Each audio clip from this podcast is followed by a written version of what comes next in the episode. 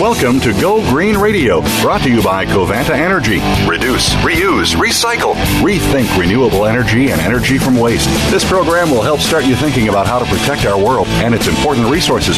Now, here's the host for Go Green Radio, Jill Buck.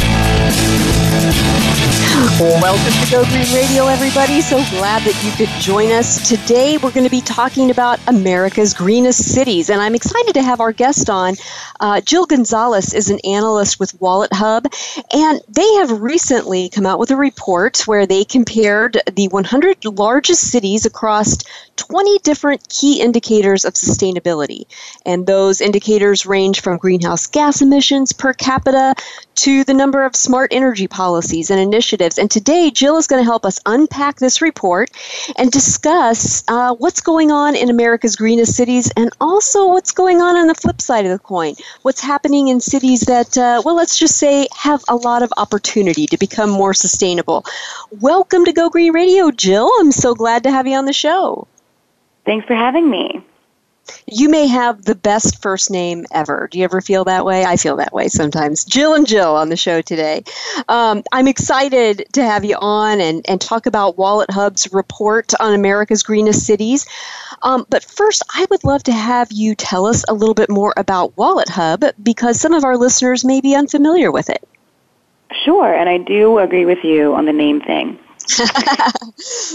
yes, so WalletHub is a personal finance website, and we really are consumer focused, consumer obsessed. We like to help people make the most educated financial decisions that they possibly can. A lot of that comes down to being green, to having a more sustainable home, to even relocating to possibly a more sustainable state, as you said. Awesome. And and how long has WalletHub been around? Uh, are you guys a fairly new organization, or have you been around a while? We've been around since 2012, and we've been conducting this study for about three years now. So we've wow. seen a little fluctuation, so which is always interesting to find too. Absolutely. Now, before we reveal the results of the re- report, um, I think it's really important for our listeners, many of whom are public policymakers, to understand the methodology that WalletHub utilized to devise the report. Your analysts evaluated the 100 most populated cities in America and assigned points in four different categories, and I'd like to discuss each one of those categories. The first one is environment, and there were 40 points possible in that category. Talk to us about the four subcategories that come under this heading of environment um, and, the, and the sources that WalletHub used to find information on these subcategories for each city. Yeah, absolutely. So environment, this first category was really the most important. We looked at things like the median air quality index, the greenhouse gas emissions per capita, the green space, so that's the percentage of parkland per city, and finally water quality. And to look at each of those things, we looked at a bunch of information, county health rankings, the EPA, the U.S. Energy Information Administration. So we did look at multiple sources to find each one. Mm-hmm. And and what were some of those sources? Because I, I kind of found that interesting because I read the whole report and some of the sources surprised me, like Yelp, for instance. Yeah, so I just mentioned the sources specific to that metric the census, the EPA, county health rankings, uh, the U.S. Energy Information Administration. Yelp came in handy when we were looking at things like farmers markets, which I think we'll get to gotcha. later, as far mm-hmm. as lifestyle, um, but community garden plots, you know, some things, things like Yelp actually are pretty helpful. You know, it's funny when we talk about green space, and, and everybody understands that that's a desirable thing to have, particularly in a populated city. But, you know, I, I live in California, and you know, because of the drought and projections that uh, we'll have the flip of El Nino this year, we'll have La Nina, and that typically means drier conditions for us.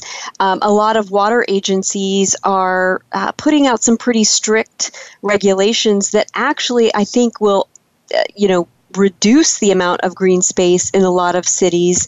And one of the concerns that people have when it comes to climate change is are we going to, you know, we have to stop watering grass, you know, when we're in a drought situation. But when you look at some of the drought resistant um, landscaping that the water agencies are recommending, um, the concern is that it will raise the urban heat island effect. And so it's a really it's really interesting to see the interplay in some of these um, uh, environmental categories. Now 25 points were possible under the category of transportation, and there were nine subcategories under transportation.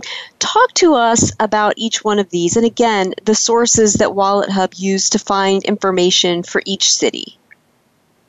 Sure. So transportation, as you said, kind of second most important here.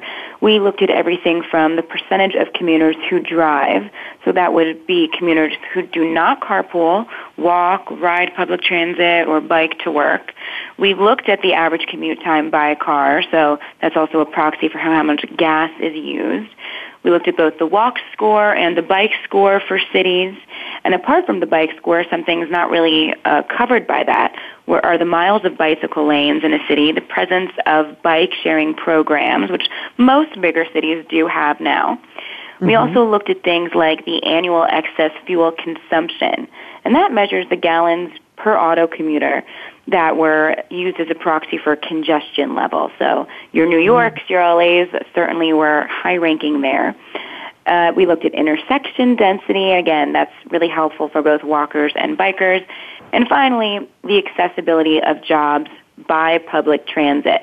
So that measures specifically the number of jobs that are accessible by a 30 minute transit ride. So that those were other things that we did look at.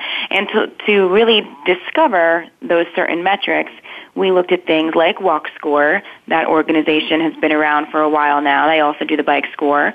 We looked at the Alliance for Biking and Walking, the Center for Neighborhood Technology, and BikeShare.com. Interesting.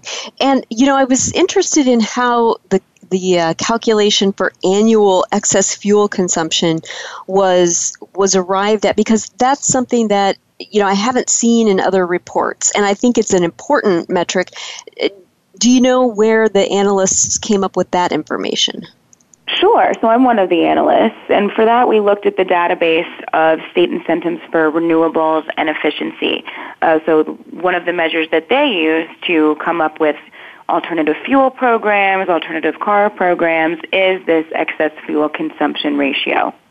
Gotcha. Yeah, that's that's a really interesting piece of data right there, um, for a lot of reasons, of course. Now, 20 points were possible under the category of energy sources, and there were three subcategories for this topic. Talk to us about each of these, and again, the sources that WalletHub used to find information for each city under these three subcategories. Yeah, so we saw a lot of fluctuation within the energy sources. Uh, we looked at the percentage of electricity from renewable sources as well as the solar installations per capita. And finally, the number of smart energy policies and initiatives, especially at the corporate level. We're seeing this become more and more important. And most of that information comes from the American Council for an Energy Efficient Economy, as well as that database of state incentives for renewables. Mm-hmm. And, uh, you know, one of the things that a lot of folks in uh, various states are looking at is, you know, how far does our energy travel to us? Because, for instance, there are uh, windmills here in my area of Northern California that are owned by Florida Power and Light. And because they own those, that's part of their quote unquote green energy portfolio. But the renewable energy that's coming from those isn't necessarily fed to their customers. So it's really interesting to see, you know, how a community's utility uh, scores their green energy portfolio in terms of what assets that utility owns versus the actual percentage of renewable electricity flowing through the grid in that area, if that makes sense. Yeah, it absolutely does. So that would kind of straddle two different metrics. That would be some of the percentage of electricity from renewable resources, and that is listed really on the city's kind of portfolio. So if the city is getting their renewable source from someplace nearby, I think that would certainly count toward that city's metrics. So we're not necessarily looking at who owns the sources, but rather where that is going to. And and I mean the portfolio itself that would fall under the smart energy policies of perhaps Florida in this case, right? Mm-hmm. So that certainly is um, something interesting that we've seen more and more in the past two, three years. That when Mhm. all of these renewable sources were first coming onto the scene, really wasn't a question. Right, right. No, it's a complex issue, no question. But I, I love the way that you guys are looking at this and the various sources that you're using to, to score this. And finally, there were 15 points that were possible under the category of lifestyle and policy that had four subcategories.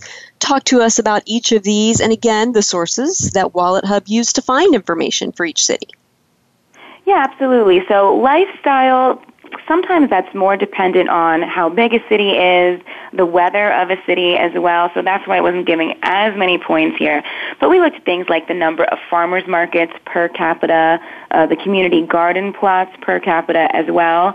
Uh, we also looked at the green job opportunities. And finally, the number of local programs that really promote green energy use. So that would be, we saw that the last source was more like a corporate level. This is more so at the residential level for residents who are putting solar panels on their own homes, etc. Uh, so for those, we looked at things like the Center for Neighborhood Technology, Indeed, and Yelp. Great. Well, we're going to take a quick commercial break, but when we come back, we're going to get into the exciting stuff. Who made the top of the list of America's greenest cities? So don't go away, folks. There's more Go Green Radio right after this. News, opinion, your voice counts. Call toll free 1 866 472 5787. 1 866 472 5787. VoiceAmerica.com. Take a wild guess. How much garbage generated in the United States today is converted into energy? Is it 26%, 43%, or 14%? Working here and around the world to produce a reliable supply of clean, green energy, Covanta Energy works with communities to turn household trash into energy. Oh, yeah, that question I asked earlier? Today, only 14% of U.S. garbage is converted to energy. Just 14%. Covanta alone processes half of that municipal solid waste into renewable energy for a cleaner world. For more information about Covanta Energy, visit us today at www.covantaenergy.com. Conservation starts with us. Learn about environmental concerns each week when you tune in to Our Wild World with host Ellie Weiss. Our show centers on Africa each week and what's being done to save our wildlife, ecology, and ourselves. However, we'll also discuss what's going on closer to home. And most importantly, we'll let you know what can be done in our own backyards by featuring guest experts and featuring your questions and answers. Listen every Monday morning at 8 a.m. Pacific Time, 11 a.m. Eastern Time on the Voice America Variety Channel. The Internet's number one talk station. Number one talk station. VoiceAmerica.com.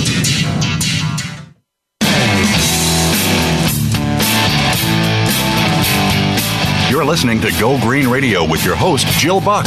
Jill would love to hear your comments or questions on today's show, so call us toll free at 1 866 472 5788. That's 1 866 472 5788. Write to us too. Save some trees and send us an email to gogreenradio at gmail.com. That's gogreenradio at gmail.com. Now back to Go Green Radio with your host, Jill Buck.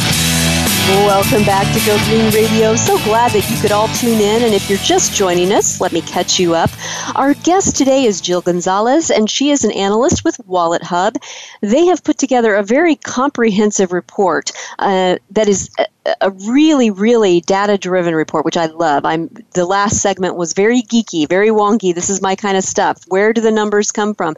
They have taken a number of different, very important metrics on sustainability and evaluated America's 100 most populous cities and are populated cities and they have come up with a ranking 1 to 100 of America's greenest cities and we're going to dive right in now to who was number 1 and that number 1 city was San Francisco. That city ranked number 6 under the category environment, 10th under transportation, 15th in energy sources, and number 1 in lifestyle and policy. Jill, talk to us about what's happening in San Francisco in each of these categories that led to it being the number 1 city overall. Yeah, I mean, across the board, San Francisco really did well uh, when it comes to everything from green space. About 20% of the city is parkland. That's a very high number for such a big city. That's something that, of course, really does count for a lot here, and that makes sure that the air quality is a little bit better uh, and things like that. So environmentally, that's why it ranked sixth best.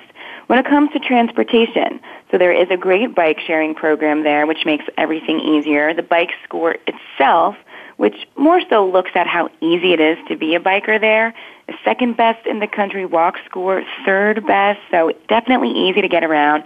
You do not need a car there if your job is close, and even if you're working up in Palo Alto, if you're working a little bit more north of the city, there's great ride share and usually buses to a lot mm-hmm. of these big tech companies that you still really don't need a car.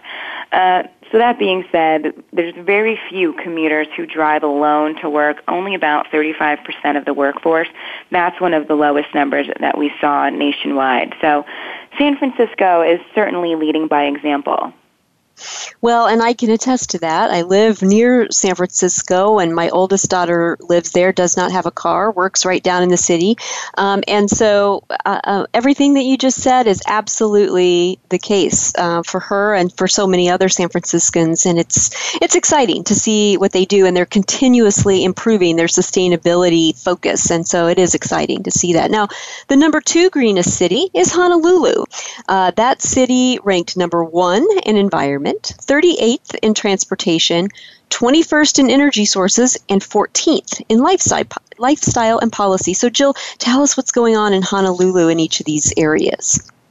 Yeah, so Honolulu, not surprising at all, was number one when it comes to green space as parkland. About a third of Honolulu is in fact parkland, so it's obviously great for the air quality, where it also ranks number one. It has the lowest greenhouse gas emissions per capita, and as far as water quality, there's a 0% chance, at least for this year, that anyone there was exposed to water exceeding violation limits. So across the board, really cannot be beat for environment, and that's why people go there and and live there to begin with.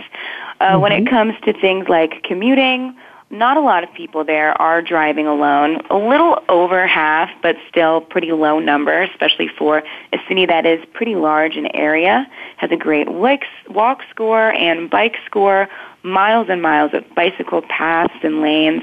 So that's certainly a non-issue there as well. Uh, and when it comes to lifestyle, I think when it's farmers markets, when it's community garden plots, again, there's an abundance of that in Honolulu. So I think the people of Honolulu really do respect the environment and go out of their way to protect it, and you see that in their policies as well. Mm-hmm. And what about their energy sources? I don't know a lot about what's going on in Honolulu and and what might have you know caused their uh, energy source ranking to be in the top you know quarter of the cities ranked? Yeah, so energy sources, it's interesting in Honolulu. It did rank 21, uh, so that was not the best in terms of all of their rankings across the board. It was number one when it comes to the solar PV panels installed. That's mm. seeing huge, huge uh, residential following in Honolulu. But when it comes to the percentage of electricity from renewable sources, Again, it's not in the continuous U.S. This is a little bit harder to come by. It ranked 36 there, so about 16% or so of its electricity there comes from renewable sources. That number could be improved a little, still definitely in the top half, but I think mm-hmm. being a little bit farther out definitely affects that metric specifically. That makes perfect sense. Now, the third greenest city in America was another California city, San Jose, the capital of Silicon Valley. Um, that city was number 13 in the environment category, 21st in transportation, 12th in energy sources, and fifth in lifestyle and policy. So, uh, Jill, talk to us about what's going on in San Jose in each of these categories that got it to number three overall. Yeah, absolutely. So California certainly, as it should, did very well in this study. Uh, San Jose, especially when it comes to things like greenhouse gas emissions per capita, they're keeping them quite low. Green space is still in the top quarter here at about 15% of the city, uh, having that parkland available. So that does wonders for air quality too. Uh, so environmentally, it is certainly solid. When it comes to transportation, it could do a little bit better, but it is doing very well. Not as well as San Francisco. And that's usually because the percentage of the commuters who drive alone is a little bit higher. It's about three quarters of the workforce, or 75%. Uh, so keep in mind that a lot of people who do work in San Jose might be traveling from San Francisco on public transportation or on one of these company provided buses. Uh, but the people who actually live in San Jose can do a little bit better when it comes to carpooling, biking, walking. The average commute time there is about half an hour. Uh, so you are sitting in your car for a while. Mm-hmm. Well, it, I can attest to that. I mean, and the fact is that just the topography of San Jose is very different than a city like San Francisco. San Francisco is very is much more dense. San Jose is spread out, um, and I, and it doesn't have the Bay Area Rapid Transit or BART train uh, going to it yet. And I think that makes a big difference in the transportation. But go ahead and talk to us about the energy sources and the the policy piece. Yeah, and just to kind of solidify your point, so San Francisco, we said it's bike score, it's walk score, second and third, respectively, in the country. San Jose, more like 23 on its bike score, 32 on its walk score. So certainly more spread out, a little bit less accessible. Um, yeah, and, and moving on to its energy sources, that's actually where it does quite well, which does make sense, right? So many of these tech companies are sustainability focused. It makes mm-hmm. sense that about 30% of San Jose's electricity does come from renewable sources. When you're looking at solar PV installations, it has the third highest rate in the country, and energy policies, it does rank well within the top 20 as well. So a lot of those standards are enforced and are really being met. And to kind of back that up, green job opportunities in San Jose are one of the highest scores in the country. Uh, San Francisco is number one here, but San Jose definitely right behind it. So again, a lot of these companies there are green and sustainability focused, so the jobs are certainly there. Well, and it's interesting to hear that, you know, there's kind of a corporate driver behind these sustainability scores, not necessarily a public sector driver or, or even residential uh, driver for the sustainability that so much of what helped the city rank well in sustainability was actually the business. That's I think that's very interesting. Well, it looks like the Bay Area of California is killing it because number four um, on the list is Fremont, California, which is right north of San Jose. Um, that city ranked number two in environment, 83rd in transportation, uh, one number one in energy sources, and 37th in lifestyle and policy. So, talk to us about what's happening in Fremont. Yeah, Fremont was interesting. You know, it's kind of up and down because a couple of these categories are weighted more than others. That is what helped push it into that number four spot. So one of them is the environment. It ranked number one in terms of its water quality. Again, 0% of the population had a chance of being exposed to these water violations that unfortunately many other cities did see this year. It's also number one when it comes to green space. About 40% of the city is parkland. So that does mm. wonders for the air quality. Yeah, I think that was kind of a surprise to us too. You don't necessarily put the two together, but great parkland opportunities there. And then it also did very well when it comes to that lifestyle and policy ranking. Uh, specifically, it's green jobs and it's community garden plots. I think because there is so much green space there, people themselves want to get in on the action. Mm-hmm. That's pretty exciting. And now, rounding out the top five greenest cities in America is uh, the city that calls itself America's finest city. I used to live there when I was in the Navy, um, and that's San Diego. And that city ranked 16th in environment, 14th in transportation, 13th in energy sources, and 7th in lifestyle and policy. Talk to us about what is happening in San Diego in each of these categories, Jill, and what led the city to its number five overall ranking. Yeah, so San Diego finally giving Southern California some love. It does really well when it comes to those energy sources. I mean, 30% of the electricity there is from renewable sources, and we're also seeing the fourth highest rate of solar PV installations. So the residents really are, I think, environmentally conscious. You know, they really do want to be helping the environment. And of course, it helps that the policies there are great for residents when it comes to these installations. You know, you're really getting that return on investment quicker than most other cities. So that really helps San Diego. Of course, the lifestyle there is reflected here too. It has the most farmers markets per capita. It's tied with San Francisco and Honolulu for those really high metrics. And when it comes to community garden plots, there's a lot of those things happening. And again, the local programs, both for residents and for corporations there, are very attractive. Mm-hmm. Well, and they are trying to create a clean tech hub, uh, you know, in innovation and research and design. Uh, on the private sector, even UC San Diego is involved with some of the research that's backing that up. So there's a lot of public private partnerships going on in San Diego, um, you know, around that, and and that's a, a very exciting you know situation. Very exciting to see what San Diego is doing, and they really are at the very very, very end of the water stream for California. And so, um, whenever there's a drought, they feel it very harshly in San Diego. And so I think people there are very well aware of their environmental impact and how important some of these critical systems that are impacted by climate change and, and what have you will be to the vitality of their community. We've got to take a quick commercial break. When we come back, we're going to talk about the other end of the spectrum, the cities that ranked lowest um, with WalletHub's uh, report. And so don't go away, folks. We've got more Go Green Radio right after this. News, opinion,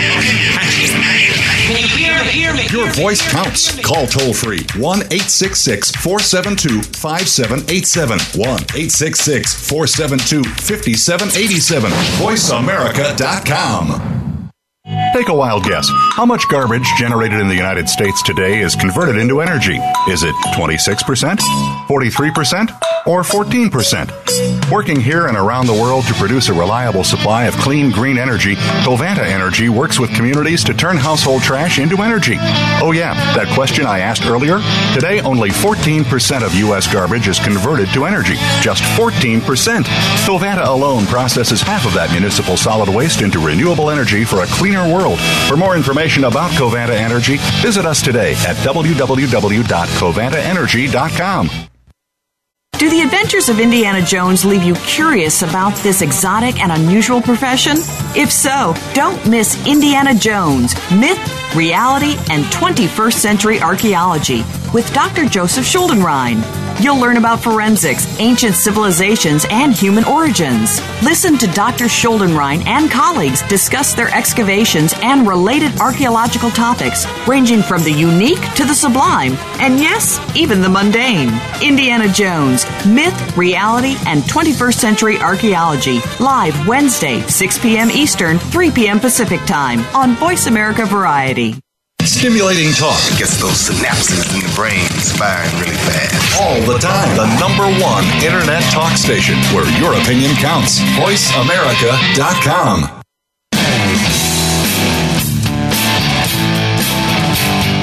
You're listening to Go Green Radio with your host, Jill Buck. Jill would love to hear your comments or questions on today's show, so call us toll free at 1 866 472 5788. That's 1 866 472 5788. Write to us too. Save some trees and send us an email to gogreenradio at gmail.com. That's gogreenradio at gmail.com. Now back to Go Green Radio with your host, Jill Buck. Welcome back to Go Radio. So glad that you could all tune in. And if you're just joining us, let me catch you up. Our guest today is Jill Gonzalez, and she is an analyst with WalletHub. We're talking about America's greenest cities, and we just in the last segment went through the list of the top five based on a variety of metrics that WalletHub used to analyze the 100 most populated cities in America. Now we're going to go to the other end of the spectrum. Which cities ranked lowest um, in this report and why? And so, Jill, let's talk about these cities at the bottom of the list. Number 96 is Corpus Christi, Texas, and they ranked number 97th in environment, 69th in transportation, 50th in energy sources, and 66th in lifestyle and policy. Talk to us about what's going on in Corpus Christi and some of the improvements that they could start to make to move up the list of America's greenest cities. Yeah, so for a lot of these cities, you'll see that it comes down to environmental issues. They might be more factory driven cities or things like that. Uh, that's also driven by policy. So those two things really have a snowball effect. I would say policy more so on the environment. Just looking at Corpus Christi, the water quality there is one of the worst in the country. About 20% of residents there uh, could have potentially been exposed to water exceeding a violation. That's just during the last year alone. Kind of a scary thought. Uh, mm-hmm. Not a lot of green space. About 8% of the city is parkland. Of course, that doesn't really have the best effect on the air quality as well. So that's why environment is down there in the dumps. Uh, and I think some of those greenhouse gas emissions is coming from a lot of commuters who drive alone, about 85% of the workforce. And that's because there's not the best walk scores, bike score, not a super accessible city, and unfortunately, not a lot is being done about that. Nothing really is in the pipeline for more bike paths or routes or lanes. So that certainly needs to be taken into consideration in Corpus Christi. Absolutely. Now, coming in at number 97 is Toledo, Ohio. And I noticed that you are an alumna of Ohio State University, so I'm sure that you're familiar uh, with what's going on there. Uh, Toledo, although that's not where Ohio State University is, of course, um, but um, they ranked 88th in environment, 78th in transportation, dead last in energy sources. I can't wait to hear where their energy is coming from, and 85th in lifestyle and policy. So, Jill, talk to us about what's going on in Toledo and where they could make significant improvements. Yeah, so first off, I think most people in Toledo are Michigan fans. We won't hold that against them. Uh, but Toledo's interesting. You know, it is a city along the Rust Belt. It's very close to Cleveland. It's very close to Detroit, cities that are really trying to recover and that were so linked uh, to energy sources and those types of manufacturing community jobs. So Toledo actually has taken steps forward to really diversify the industry, uh, to really look into other types of energy sources, which they have. They've actually gotten pretty involved in the solar industry. I think they have a long ways to go there, but they're foot is certainly dipped into the pool. Unfortunately, they are still getting the bulk of their energy sources from non-renewable products, and that's something that isn't going to change overnight. I think they have a 10-year plan to really get that over wraps. Um, but in Toledo, we're still seeing really adverse effects that just years and years of a factory uh, lifestyle has been built upon. When it comes to green space, still not a lot, around just 6% of the entire city.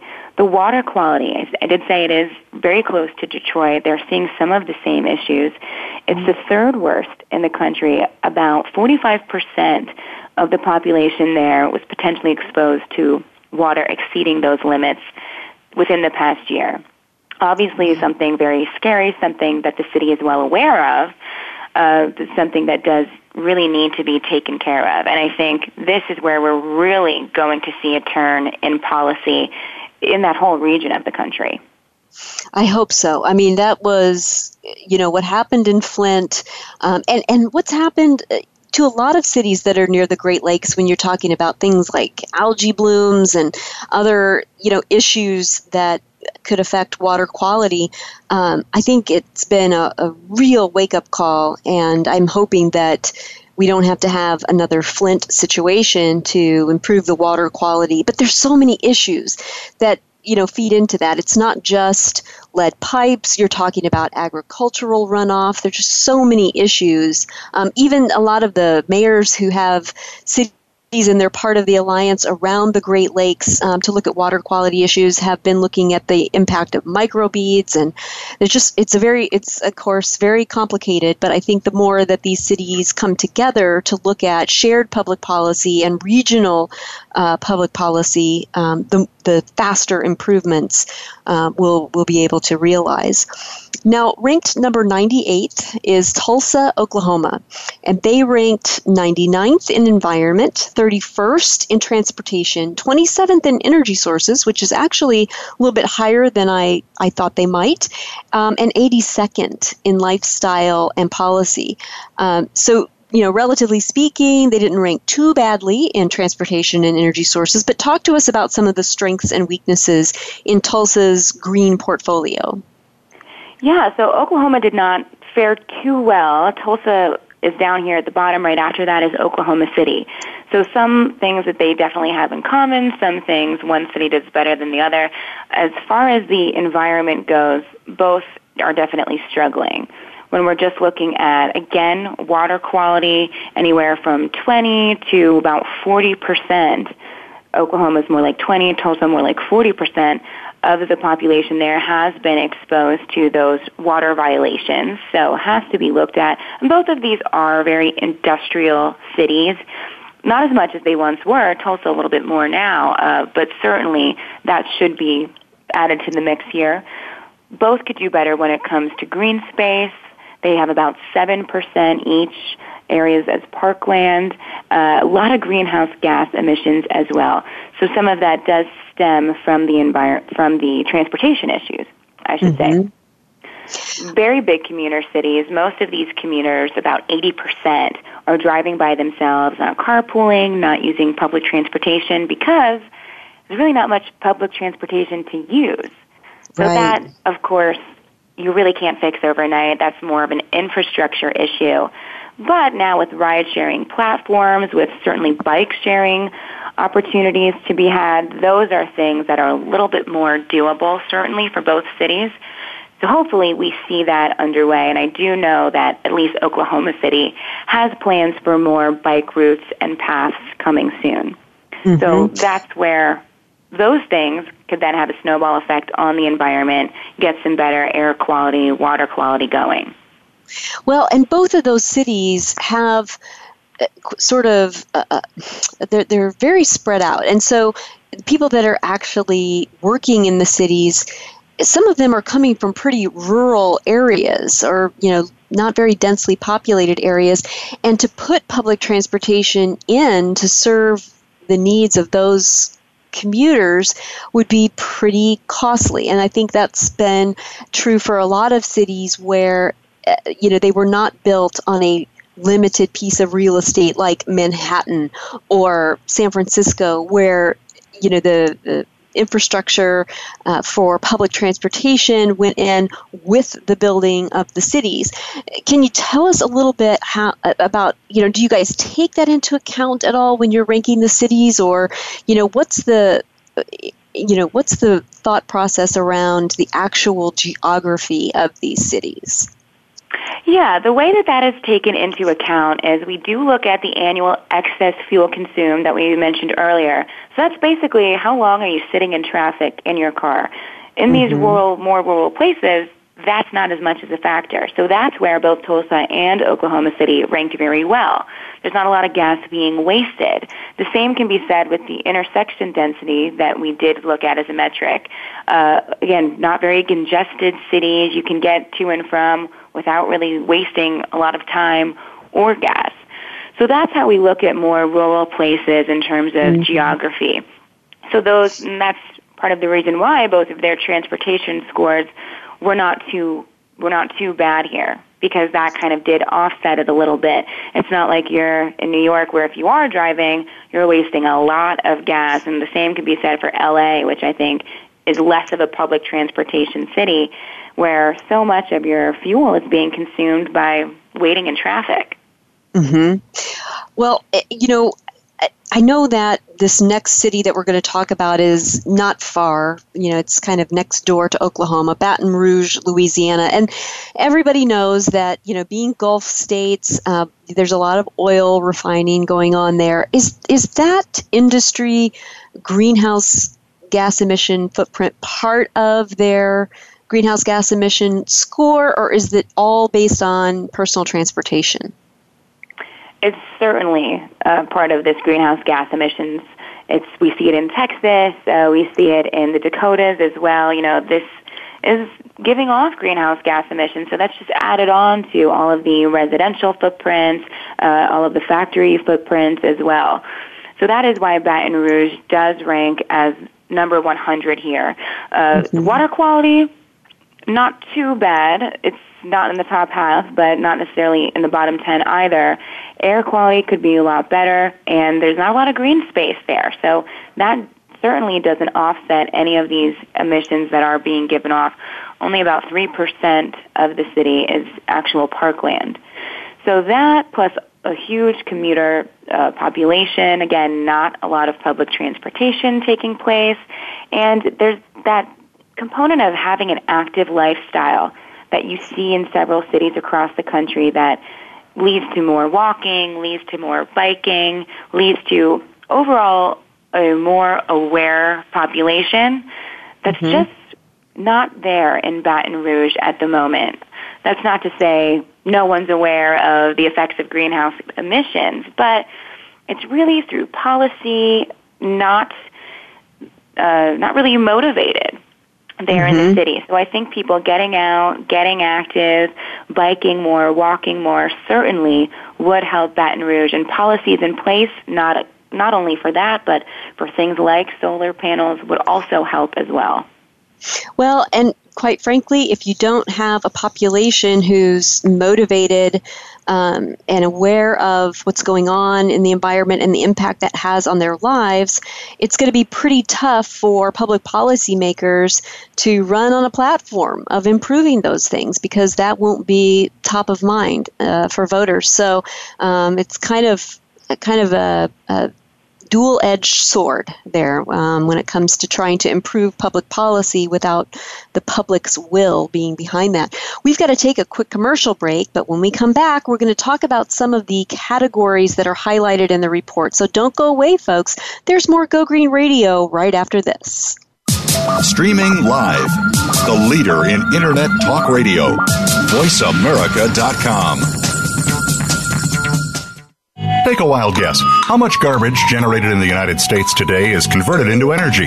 Is it 26%, 43%, or 14%? Working here and around the world to produce a reliable supply of clean green energy, Covanta Energy works with communities to turn household trash into energy. Oh, yeah, that question I asked earlier? Today, only 14% of U.S. garbage is converted to energy. Just 14%. Covanta alone processes half of that municipal solid waste into renewable energy for a cleaner world world. For more information about Covanta Energy, visit us today at www.covantaenergy.com. Conservation starts with us. Learn about environmental concerns each week when you tune in to Our Wild World with host Ellie Weiss. Our show centers on Africa each week and what's being done to save our wildlife, ecology, and ourselves. However, we'll also discuss what's going on closer to home. And most importantly, we'll let you know what can be done in our own backyards by featuring guest experts and featuring your questions and answers. Listen every Monday morning at 8 a.m. Pacific Time, 11 a.m. Eastern Time on the Voice America Variety Channel. Streaming live, the leader in Internet talk radio, voiceamerica.com.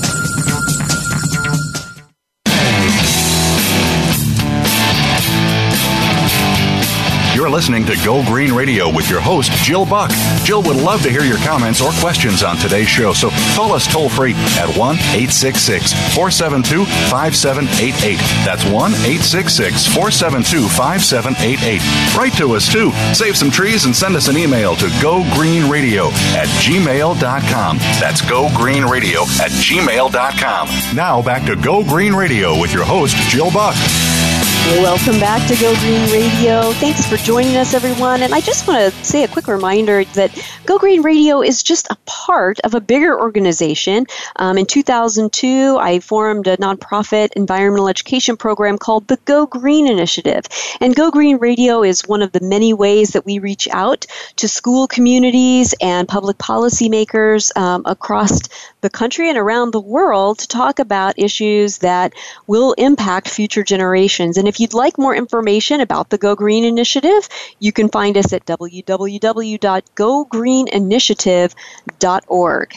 Um, our guest today, if you've just tuned in, is Jill Gonzalez, and we've been talking about WalletHub's brand new report that just came out ranking America's top 100 greenest cities. And Jill, I'd like to dive into a, a few of the details of the report and compare and contrast some of the cities within the, the categories that are highlighted on the report. For instance, Minneapolis um, ranks highest on the bike score, but they've got terrible winters.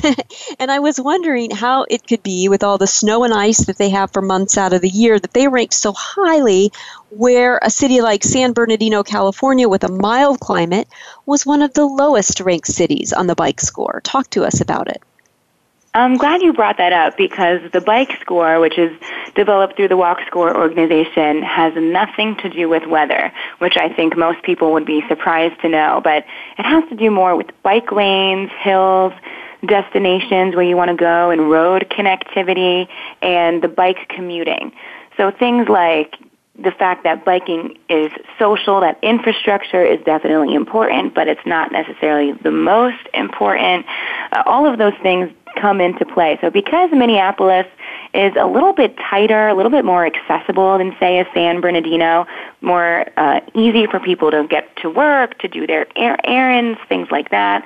That's why it has one of the highest bike scores in the country compared with more spread out cities.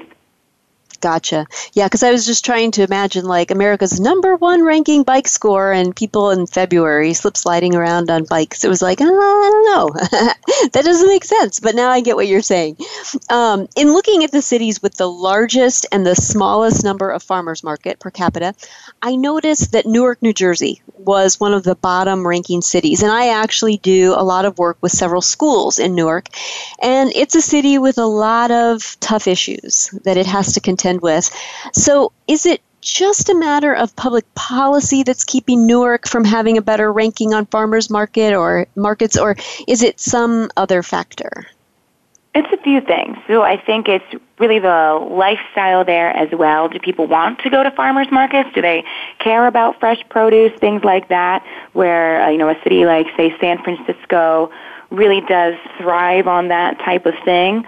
Uh, so is the market there for it? Number one are the opportunities there? Are there really safe environments for people to set up shop and to be safe while doing things like that, while not only shopping or being the uh, the shop holder? So I think it's two things as well as policy. You know, is are things like organic markets, are things like you know not being in a food desert, are they really supported by the policy there? Which I think Newark could certainly need some work, but as you said, they have some other things to really deal with first. Well, and when Cory Booker, before he became a senator, when he was still the mayor there, he had a very robust sustainability um, department within city government and city hall. And farmers markets were high on their list. And, and I'm not sure what's happened since he left to go to the Senate in the last few years. But, you know, that was something that they were really looking at and something I hope they will again because um, it's not that the people who live there don't want fresh organic produce. They certainly do. You know, every mom and dad is you know concerned about the nutrition for their children but the accessibility issue of you know can i use maybe uh, assistance programs to pay for farmers markets you know um, you know are they available when i'm not working and you know the, a typical workday in San Francisco is very different than maybe shift work that's going on in Newark. And so these are issues that um, you know, issues of mitigation that I hope that we can take a look at. And maybe if there are um, folks who want to sound off on that and even send me an email on some ideas, I would love to hear that because I'm really concerned about a lot of cities like Newark. Um, in looking at some of the cities with the highest and lowest percentages of green space, I noticed that North Las Vegas was near the bottom. But I was wondering, is that a fair assessment? Because they're a desert community. And I was wondering, you know, I mean, wouldn't it be a waste of water for them to create more green space? Talk to me about that. Sure. So by green space, you know, we do mean that designated parkland.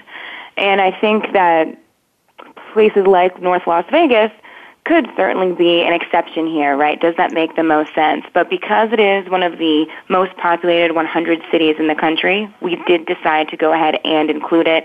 And there was data available on that metric. But I think you certainly have a valid point that, you know, that doesn't make the most sense for every city. Are there good effects for both air and water quality? The more parkland there is, yes. But again, doesn't make the most sense for all places. Right.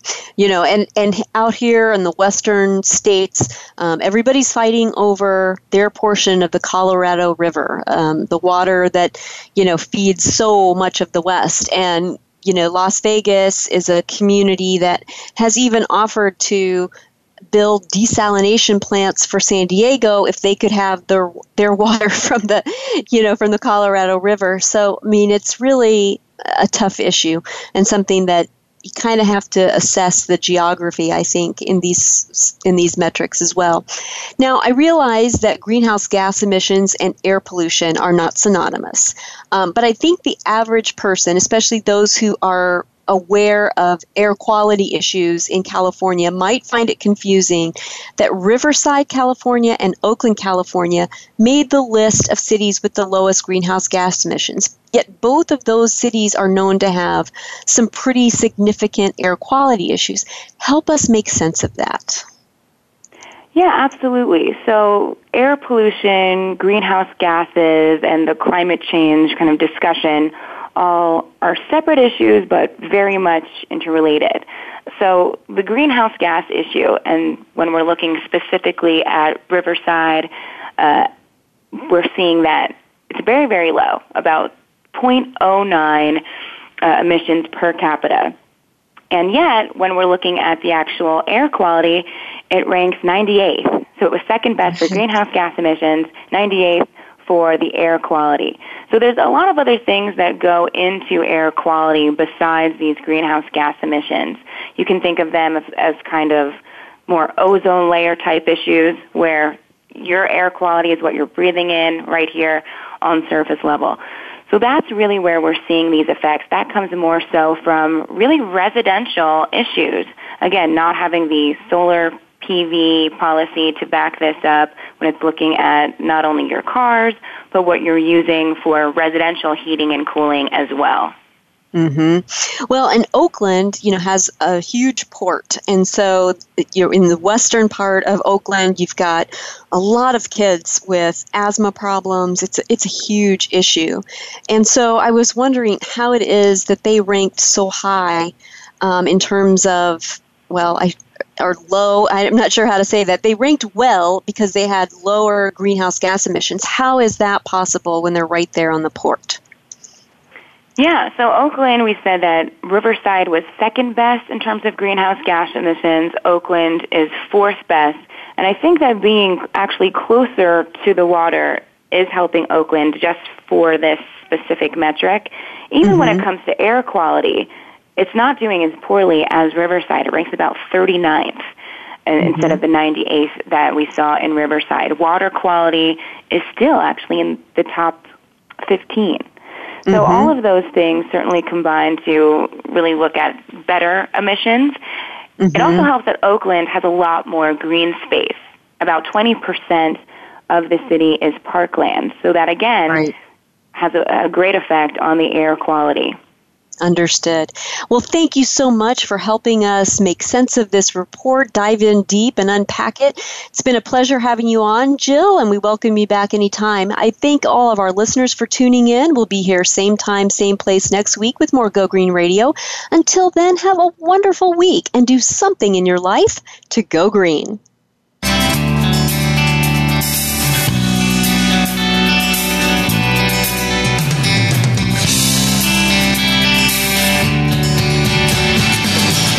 Did you get some terrific ideas from today's show?